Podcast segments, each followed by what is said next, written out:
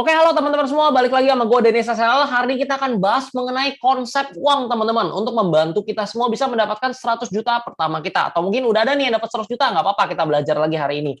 Teman-teman, selamat datang di Kultum atau Kuliah 7 Menit.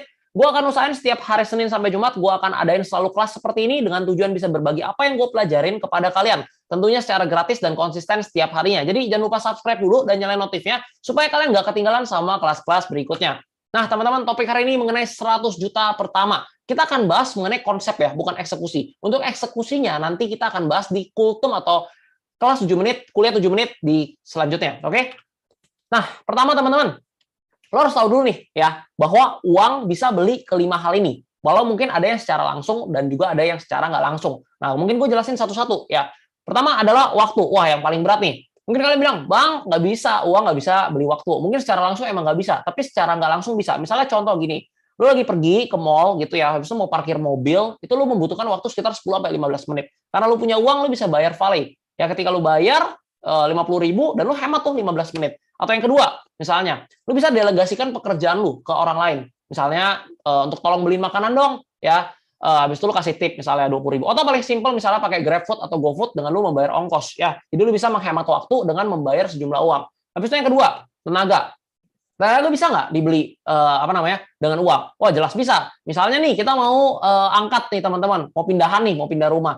Angkat barang itu kan berat gitu ya, ada kasur, ada apa misalnya. Kita hire orang, kita minta tolong orang lain, uh, misalnya uh, untuk pindah-pindahan barang kita nih dari satu rumah ke rumah yang lain. Kita bayar tenaga mereka dengan sejumlah uang. Habis itu network teman-teman, pertemanan, ya. Uh, pertemanan ini, relationship ini kita bangun mungkin orang bilang mungkin nggak pakai uang ya, tapi jangan salah. Misalnya kita mau bertemu teman baru, apa yang kita lakukan? Paling gampang kan ajak makan siang, ajak makan malam, ajak ngopi. Itu kan semua pakai uang, teman-teman. Kalau nggak ada uang, nggak bisa beli kopi, nggak bisa beli makanan, nggak bisa networking, ya kan? Jadi uang itu bisa berperan juga. Habis itu pengetahuan. Kalau ini udah jelas lah ya, kita sekolah, kita kuliah, kita ikut course, kita ikut webinar, kita beli buku. Jadi pengetahuan bisa dibeli dengan cara uh, dengan uang, ya teman-teman. Habis itu skill, teman-teman. Nah ini juga sama, misalnya skill editing, habis itu misalnya skill design, habis itu misalnya skill kalian main jago main basket, kalian latihan ya, kalian misalnya bayar coach dan lain-lain. Jadi skill itu kalian juga bisa tingkatkan dengan uang, bisa kalian beli dengan uang, teman-teman. Nah, kelima hal ini berarti setuju ya, memang ada yang bisa dibeli dengan uang, walaupun ada yang secara langsung dan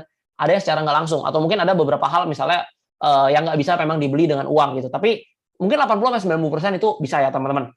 Nah ini, sekarang gue mau tanya, lo punya nggak sekarang 100 juta? Kalau nggak punya nggak apa-apa, ya. Tapi lu lihat dulu nih, dari kelima poin ini, gue pengen tanya nih, ya. Waktu, lu punya waktu nggak? Gue yakin ya kita semua punya waktu.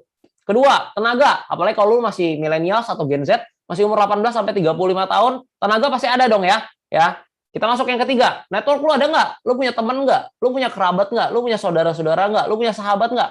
Harusnya ada lah ya, walaupun nggak banyak mungkin, atau ada yang banyak juga. Habis itu yang keempat, lu punya pengetahuan nggak? Pengetahuan ini macam-macam. Misalnya gue pengetahuannya di uh, bidang finance, di bidang saham dan investment. Mungkin kalian punya pengetahuan di bidang lain. Mungkin misalnya kalian uh, sukanya olahraga, fitness, kalian punya pengetahuan di fitness. Atau kalian punya pengetahuan di masak makanan ya. Kalian jago masak dan lain-lain. Habis itu skill nih, misalnya kalian jago editing, kalian jago bikin konten, kalian jago copywriting, kalian jago desain, kalian jago Facebook Ads misalnya, dan masih banyak lagi. Nah, mungkin ini dari kelima hal ini mungkin kalian punya masing-masing yang berbeda-beda ya. Atau kalian misalnya punya cuma tiga atau empat gitu, kalian nggak punya skill yang gimana, kalian nggak mau masuk hitungan, nggak masalah. Tapi yang gue percaya pasti, semua yang nonton video ini pasti punya minimal dua atau tiga dari yang ada di sini. Ya, pasti ada ya. Oke, nah kalau kalian udah setuju ini ada, baru kita lanjut nih ke next slide. Ini teman-teman, Tadi kan gue udah jelasin di awal bahwa uang bisa beli waktu secara nggak langsung, uang bisa beli tenaga, uang bisa beli network, uang bisa beli pengetahuan, uang bisa beli skill. Nah kalau uang teman-teman bisa beli kelima hal yang ada di sebelah artinya ketika lu punya waktu atau lu punya tenaga atau lu punya network atau lu punya pengetahuan atau lu punya skill, berarti lu bisa make money. Kenapa? Tadi kan uang bisa beli di beli beli mereka nih yang sebelah kanan. Artinya yang di sebelah kanan kalau kalian punya kalian bisa menghasilkan uang. Sesimpel itu. Kalian punya waktu, kalian pakai waktu kalian, tukarkan waktu dulu sementara untuk uang. Habis itu kalian punya tenaga ya, kalian pakai tenaga dan waktu kalian untuk mendapatkan uang. Nah, ketika udah mendapatkan uang, kalian pakai buat apa? Kalian pakai untuk tingkatin pengetahuan dan skill kalian dan network kalian, ketiga hal yang dibawa. Ketika itu udah meningkat, kalian repeat lagi. Artinya apa? Ketika skill dan pengetahuan kalian udah meningkat, waktu dan tenaga yang kalian keluarkan yang sama, kalian bisa menghasilkan uang lebih banyak lagi. Muter tuh. muter, muter, muter, muter. Akhirnya apa? Kalian dia bisa mendapatkan keuangan. Cuman ketika kalian dapetin keuangannya, baru nanti kita masuk ke yang namanya perencanaan keuangan. Nah, cuman kalian harus tahu dulu konsepnya nih. Ketika uang bisa beli kelima hal yang ada di kanan sini, dan ketika kalian punya hal-hal yang ada di kanan ini, waktu tenaga network, pengetahuan, dan skill, kalian bisa mendapatkan uang. Jadi, hari ini kalau ada yang bilang gue, ada yang DM gue, Bang, gimana cara cari uang? Bang, gimana caranya kerja biar dapetin uang, tingkatin income dan lain-lain. Kuncinya itu ada di sini teman-teman. Di waktu kalian, tenaga kalian, network kalian, pengetahuan kalian, skill kalian. Kalian bayangin kalian konsum Instagram, TikTok ya sehari 10 jam misalnya cuma nge-scroll nggak dapat apa-apa. Beda cerita kalau kalian pakai waktu kalian misalnya di TikTok sama di Instagram sama, tapi kalian buat bikin konten misalnya, uang bisa datang. Jadi pastiin ya kalian manfaatin kelima hal di sini yang dengan sebaik mungkin supaya kalian bisa make money. Nanti di kultum selanjutnya baru kita bahas gimana caranya eksekusinya. Kalau ini kan cuma mengenai konsepnya.